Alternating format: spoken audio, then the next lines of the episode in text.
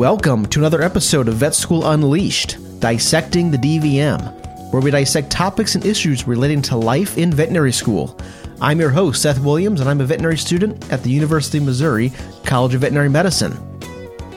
Today's podcast is sponsored by Fear Free. Fear Free provides online and in person education to veterinary professionals, the pet professional community, and pet owners. Fear Free has become one of the single most transformative initiatives in the history of companion animal practice.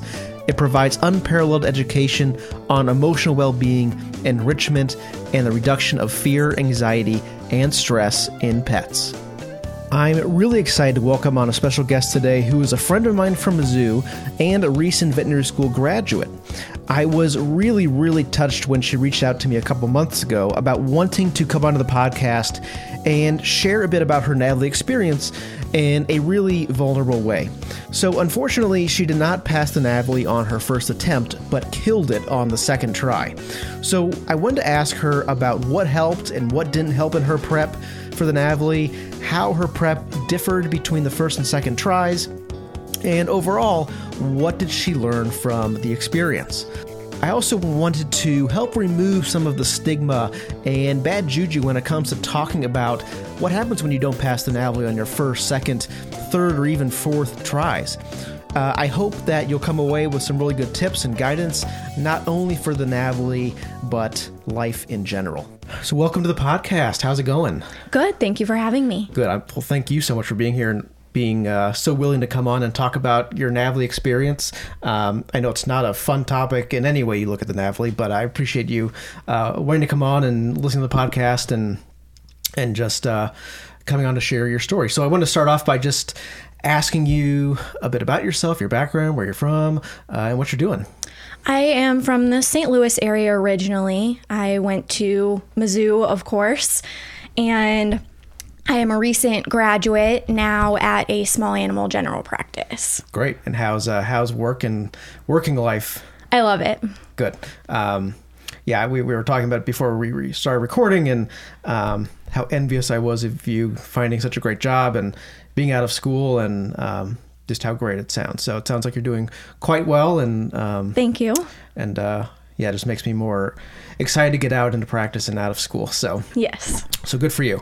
Um, so uh, to the topic of the day. So the NAVLE, which um, we're recording this. Uh, what is today? October 28th. NAVLE season is coming up, um, and you took the NAVLE last year. I did. Um, so wanted to ask you about your experience because I know you have a bit of a, a unique NAVLE experience and, and uh, something that a lot of people don't typically talk about, which is kind of what you what you went through with the NAVLE, even though in the end, um, you know, you're a successful veterinarian now, but your journey toward that was a little bit, may let's say, um, different than some of the other students uh, graduating from vet school or taking the NAVLE. So I wanted to ask about um, your NAVLE experience, and, and we can get into uh, tips and tricks that you have for the NAVLE and and and your your tips for students that are going to be taking it this come this time around and and for the future. Yes. So I unfortunately did not pass the NAVLE on my first try. I missed the passing score by just a matter of a few points mm-hmm. and did have to take that again a second time. But I really feel like I learned a lot about how best to study and what I needed to do differently in order to pass the second time. And so my goal is to share some of that information in the hopes that it prevents someone else the stress of having to take it a right. second time. Right. So tell me what you did in terms of your prep the first time around. So the first time I mostly relied on vet prep. Okay. And I really thought that I was pretty well off. I had completed over 90% of vet prep at the time that I took the first exam. And I knew I was lucky enough to be on a pretty low key rotation shortly before the NAVLE. So, one where my classmates and I had a lot of downtime mm-hmm. to study. And, you know, I would hear other classmates, other rotation mates talking about only being at 30 or 40%. And so I, you know, not that I wasn't nervous by any right. means, right. but I, I felt like I was really doing everything that I could at that point that I had mu- I had done as much of vet prep as I possibly could. Right. And it turned out that unfortunately, the vet prep by itself was not enough. Not to say that it, it isn't a great study tool because I used it the second time as well when I did pass, but Mm-hmm. Right. you just, there's extra work outside of vet prep that has to be put in, and I did not realize that enough the first time around. Okay. And how far in advance did you start vet prep? Because that's a that's a big question for a lot of at least the the third years right now. Is that when do they start? I've heard of some students starting now, which in my opinion maybe a little bit early if they're going to be taking it one full year from now or over a year from now. Um, but then I've also heard of fourth years that started studying for the NAVLE literally a month or month and a half before the test. When did you start? I believe I started in June the first time. Okay. Cool. Um, so so vet prep, you finished nearly all of it. Right. Um, took the took the exam, barely did not pass, unfortunately. So what Correct. did you do differently, or what do you think um, made the difference your second time studying for it? So there were three really big things that made a difference for me that second time. The first one was using vet prep again, but taking time to understand the topics that vet prep was going through mm-hmm. rather than just going through the questions themselves. So a friend of mine had given me a tip that she used studying for the first time. Something that really helped me the second time was I bought the clinical advisor textbook, hmm. which is a really nice Cliff Notes type version of all of these different different diseases, different diagnoses, et cetera, et cetera. This is the Cote clinical advisor. I believe so, yeah. And so basically, when I would get a question wrong on vet prep and it was about X topic, I would go look that up in the book and then I would write down here's the most common presentation, here's the clinical signs, you know, differentials, the diagnostic testing, the treatment, just kind of, you know, bullet point notes about topics that I was missing questions on that then made me remember that better for the future. Sure, great. Um, and I also say that because I I do not own the Cote clinical advisor, but I have the I think it's Blackwell. It's a similar it's like the five minute Yeah, consult. that's a good Um, one, too. And there there there are a few, few similar books out there, and and with it being such a great tool for for the NAVLE studying, like you said, I think it's also a great tool. Either any of those books to have um, for clinical Right. practice, uh, clinical work in school, and then also uh, obviously out in practice. So um, I guess that's a little side piece. So so you you used um, clinical advisor uh, in addition to vet prep, and and I meant to ask you the first time around. Um, so vet prep obviously for those of you that don't know, you can do uh, the question bank. You could also take their practice exams, which, as far as I can tell, are pretty much the same as the practice questions, just in timed format, and they give you a grade at the end. Uh, but they also have these uh, the power pages and power lectures. Right. Did you use any of those uh, either of the times? I did use the power pages. Okay. I did not use the power lectures because I did not pay for the premium subscription. Cool. Um, yeah, because I wonder how much time um, should really be spent towards the power pages. Um, I feel like a lot of students, myself included, spend more time on the questions, but I know that the power pages can be a really good, um, very quick, I guess, overview of whatever topic it's going to be. I'm not sure how relevant that would be um, for the test, but um, I, I, I do think that looking a little bit more at those could probably help as well. Absolutely. Cool. So what what else uh, would you recommend in terms of what you would have changed? So the second thing that I did, my weakest area on the NAVLE taking it the first time around was equine. I scored almost 20 points lower on equine than any other area. Okay. And I knew going into it that I was not a large animal or a horse interested student. So I knew that that was going to be tougher for me from the beginning. Mm-hmm. But I also had the equine rotation shortly before board. So I really thought that that was going to be enough to prepare me that I would mm-hmm. be okay. And unfortunately, it was not. That was not Right. the case or the way that turned out. So I ended up getting a tutor from the equine Okay. department and I worked with her. It was only once a week for about an hour, so we probably did a total of five to 10 sessions, I would say. Okay. And just that little bit of extra help in an area that I struggled in on the second exam brought my equine score up almost those 20 points Wow. that it was lacking the first time. Wow. I probably could have passed just on that tutoring Wow. alone. That that was a big enough difference. So I think that you know, don't be afraid to ask for help, don't be afraid to go out of your way to get the extra attention in an area that you need or that you're worried about. You know, so many of the clinicians and faculty at school are really willing to go above and beyond and be helpful.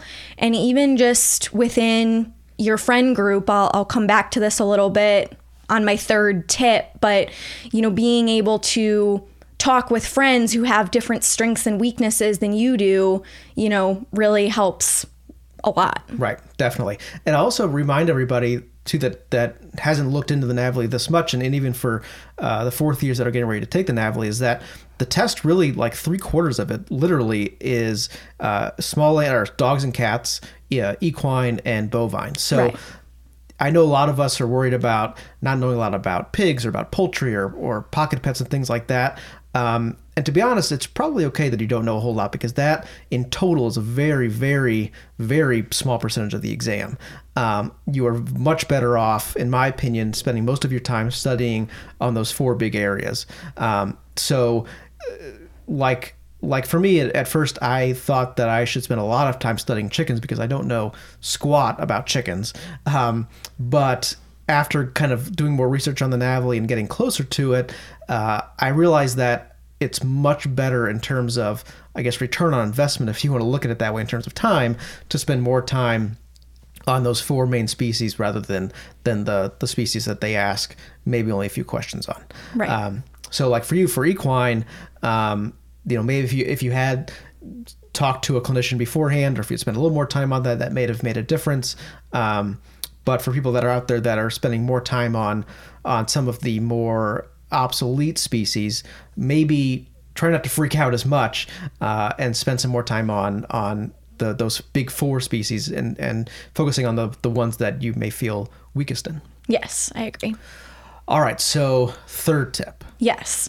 So my third tip, and I I know this may scare some people away, but would 100% be to study in a group mm-hmm. at least sometimes. Okay. Because I have never been a group studier. I really the first time did all my studying for the NAVLE individually, and the biggest thing that helped me pass the second time was my really wonderful friends. And I'm gonna cry talking about this, but the first time I only did one of the the practice tests, the actual NBVME mm-hmm. practice tests that you can buy online. right I had done one of those and it had actually given me it predicted a successful passing rate for mm-hmm. boards. So I really wasn't worried about doing more than one after receiving those results. right And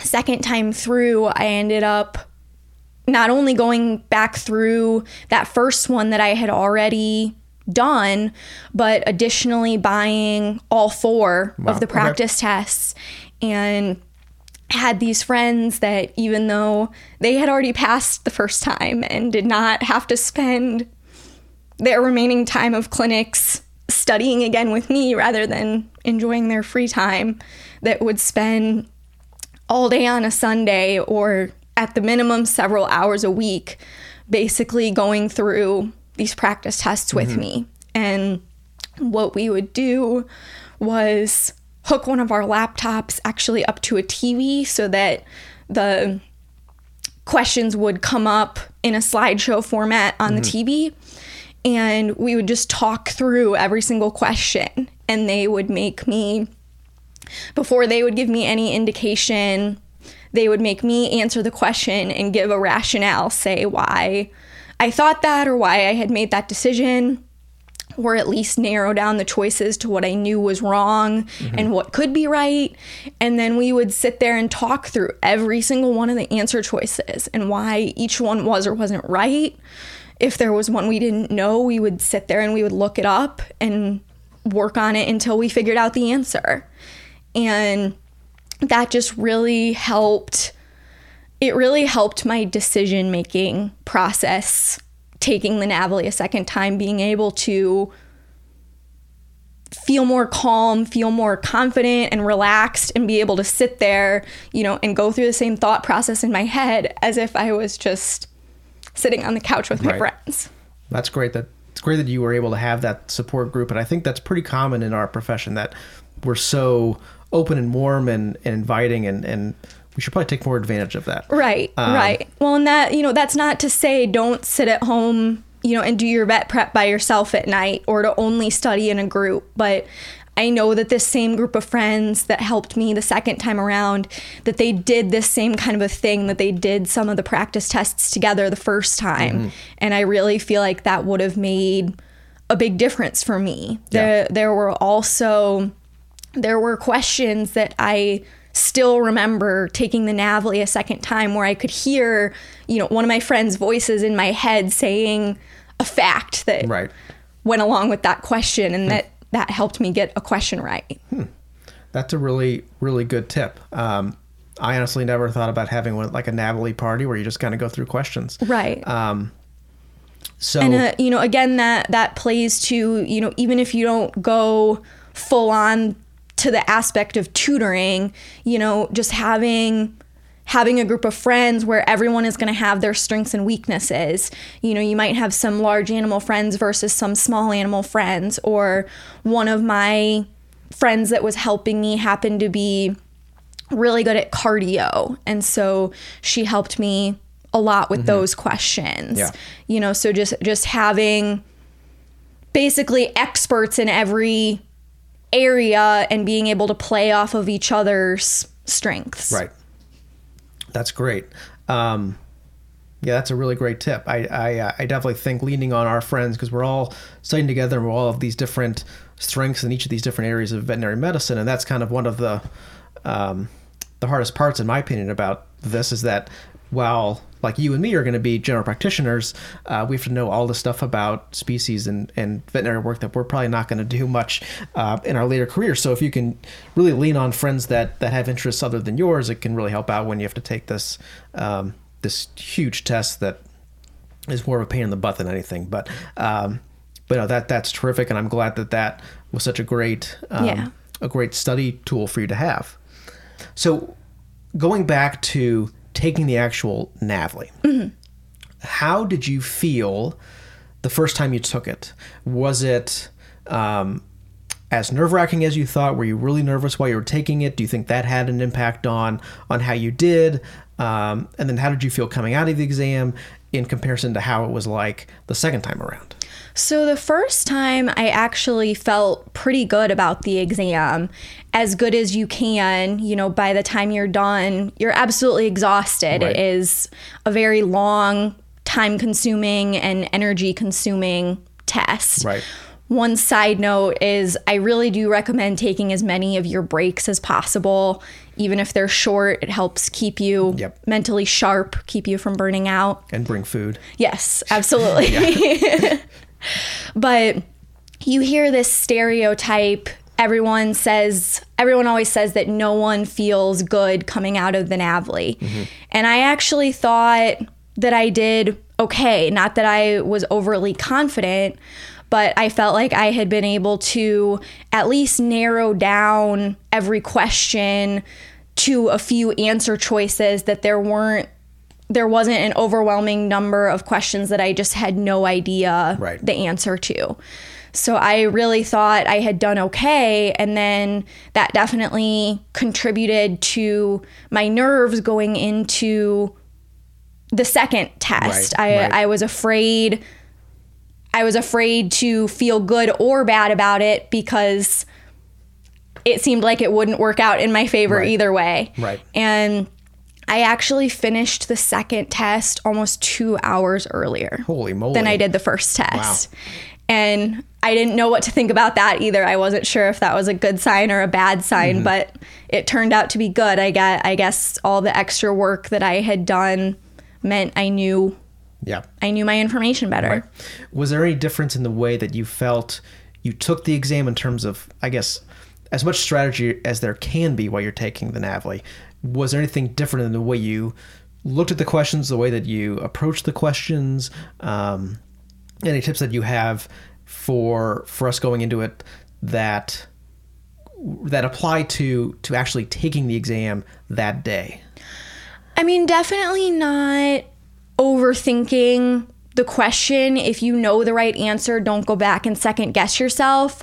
But at the same time, and it's funny because this sounds like it would make it take longer, and it actually took shorter the second time, right. but taking the time to read through each answer question. And again, this whole process that I really developed from working through those practice tests with my friends of giving myself a reason for why each answer choice could be wrong or right, and mm-hmm. then picking the most convincing one. Okay. Great. And did you feel rushed while you were taking the exam? I know that there's uh, what 60 questions in each section, and you have a little over an hour to to complete each, each section. Um, did you feel like you had to really kind of move your butt along and and and not um, kind of take a take a second with each question and read it through really really well or did you feel like you had enough time i did not feel rushed i remember the first time around i know i had about 10 minutes left at the end of each section that was pretty consistent and then to be honest with you i don't i don't quite remember the timing of each individual section on yep. the second test, just more the overall timing. Sure. sure. Okay, great. That's that's terrific information.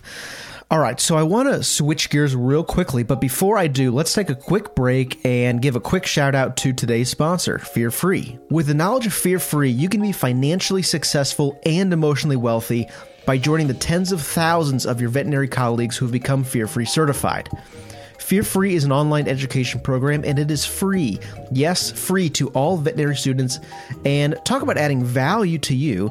It's actually known that past graduates have reported job offers that are two to five thousand dollars higher than their classmates by being Fear Free certified. So, to put that into longer term numbers, $2,000 higher starting salary can reduce your lifetime debt by over $50,000. Yes, it's an amazing online education program that's sweeping veterinary medicine and it's free to you. It will allow you to do well by doing good and be financially successful and emotionally wealthy in truly the greatest profession on earth. So don't delay, go to fearfreepets.com and light the booster rockets on your career. Let's let's switch gears uh, for a second as as we kind of close this out and I wanted to ask you and kind of get your feelings about this this stigma about uh, those of us that don't pass the exam the first time, um, that do, uh, of course, eventually pass. And I wanted to use you as a, as a great example because you're extremely su- successful out in practice now. Um, the NAVLE, uh, the fact that you took it twice did not have any bearing on you getting a job, um, your ability to practice medicine, et cetera, et cetera. But I feel like it's such a I don't know, like a taboo thing to talk about, unfortunately, but it happens to so many people. Right. Um, and I really feel like it shouldn't be such a, uh, again, a taboo thing to talk about. Um, obviously, it was probably a really crappy thing to see when you got that that email that day, um, and and you had to go through more of the hardship of studying and going through all that with with paying the exam and taking the exam and, and just all all that that mess again. But um, but you know like look at you now and, and you know you're a big grown-up veterinarian. So um, so that's why i wanted to ask you about it with your positive experience in the end of it. Um, but what are your thoughts about you know for for those of us that happen to not pass the first time around with it not being the end of the world with it not being something that you need to beat yourself up over or, or quit you know your veterinary career over um, uh, I'd just like to hear your thoughts about you know for those of us that that that may happen to this time around or, or any time around in the future um, your your I guess your words of wisdom uh, for that. First of all, just do not give up because you will pass it even if you don't pass it on the first time. And I think about even though I did feel okay after taking the first test at the same time, there was a part of me when I got those results, even though I was really initially disappointed in the results and in myself as well, I thought about the fact that part of me couldn't be surprised because I just I think about how many times I took the ACT to get into undergrad in the first place. Right. How many times I took the GRE to get into vet school. Right. Some of us just aren't good standardized test takers and that is not an indication of how you're going to perform as a vet. Right. And like you said, I did not find out that I had passed the second time until the day after graduation. Wow. So I went through graduation day not knowing if I was really truly done or not. Right. But I got my dream job, my first choice job. This did not affect that at all. I did not end up taking a job that I was unhappy with or that I felt like was a lesser choice. Right. And I'm exactly where I want to be now. So it may have taken a little bit longer, a little bit more time and effort to get there, but it really is okay. And another big thing would just be again that you're not alone and to count on those classmates that may be in the same situation as you. Right. Because I know that I know that the day we got our results after the first test, we were sent an email by Dr. Barent and Dr. Tennyson saying that they don't get the results as quickly as we do mm-hmm. and so that if we need to sign up for it again that we needed to be in contact with them right away Okay. and Dr. Barent actually asked, Do we have your permission to share your name? Obviously, not with the general population, but with other students who hadn't passed. Okay. Which I immediately said yes to right away because I wanted as much help as I could get. Yep. And there turned out, believe there were five or six of us total in my class that did not pass. And only one other person ended up giving their name. Wow. So there were three to four people out there that did this again, but totally on their own. And I think that that would have made a difficult process even more difficult, you know? Right. Even just that this other student was not someone that I was even much of an acquaintance with, much less a friend, but just having that person to talk to. We never studied together once, mm-hmm. but having them to talk to and say, you know, hey, what are you doing different this time? Or just knowing that somebody is going through the same thing as you and that somebody understands Right. Right. really makes a big difference and i know you know i had i had a friend in the class a year above my class that had mm-hmm. not passed so i reached out to her for advice you know just having having people to talk to and to be able to get the help you need Right. is important Right. It's such a, I think, a thing we keep coming back to in in in a lot of topics about vet school, and I've talked about this at, about taking tests in your, your first and second year of vet school, and if you don't you don't pass, you don't do as well. It's such a thing to to kind of get, put your ego out there and try to stay quiet and don't let other people know. But in the end, at least in my own experience with with not doing well on certain exams and and having both experiences of staying quiet versus reaching out for help it's even though it, hurts and it, it's really hard to do it makes such a difference in my opinion and I, and I know that you can attest to this to to put your ego down for a second and let people uh, come to your side and help you and support you because um, this is like the best profession for that to happen in um, Right. I think we're pretty pretty lucky and maybe even sometimes take it for granted how supportive we are of, of each other and how uh, nice of a of a community we are. Um, and, and that should be no different for something like the NAVLE because it like like your example and your story and, and your success not passing the NAVLE on the first time and even the second time or the third time um, should not have any um, you know uh, should not hit you hard in, in, in ego. And um, it's not going to have uh, at least in most cases not going to have much of an effect if any effect on your job or your future. Um, so so reach out to people. You know don't don't do it alone because there are people out there that that this is happening to and that's it's happened to. So um, so so I really like what you said about leaning on your friends and and and you're not friends just people that are that are going through it uh, with you. So that's that's really great to hear. Yeah All right. Well, before we end this great conversation, and I want to get thank you so much for coming on and sharing your story and these great tips for for not only the NAVLE, but I think also life as a veterinarian and life as a vet student in general. Uh, I know it's been extremely valuable for me, and I hope that uh, you all out there listening to it will will take home some really good pointers and and, and things to do, uh, not only uh, when it comes time to studying for the NAVLE, but but also when you're taking your anatomy exams and all all the the the the litany of exams that we're taking in vet school. Because I think this is really great information and uh, and great outlook on what happens when things don't go your way and how things can change. Um, so, my last question to you, more of a, a, a, broad question, very broad question. But now that you're out, you're a you're a, grown up uh, veterinarian. Looking back on your vet school experience, what would be like one piece of advice you'd have for for vet students going through it now? just to enjoy it while you're there because I know we all hate it at the time we're going through it, but I really do miss it. Okay.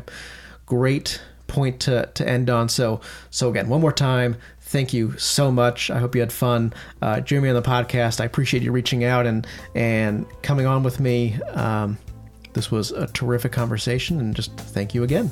Good luck to everyone taking the NAVLE this fall.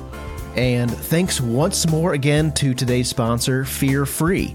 Do not miss the great opportunity to learn more about Fear Free and become Fear Free certified, which is currently complimentary for veterinary students. Learn more at fearfreepets.com. And thanks for listening to the Vet School Unleashed podcast. If you feel so inclined, please leave us a review on Apple Podcasts or on iTunes and let us know what you think about the podcast. For resources and more information, please check us out at www.vetschoolunleashed.com or find me on Instagram at Seth the Almost Vet or on Facebook. You can also connect with me via email at seth at vetschoolunleashed.com. I would love to hear your thoughts on today's podcast and would love to hear any suggestions or topics that you want to hear us talk about. Even reach out if you want to be on the podcast and share some insight of your own. Thanks again, and we'll talk to you next time on Vet School Unleashed Dissecting the DVM.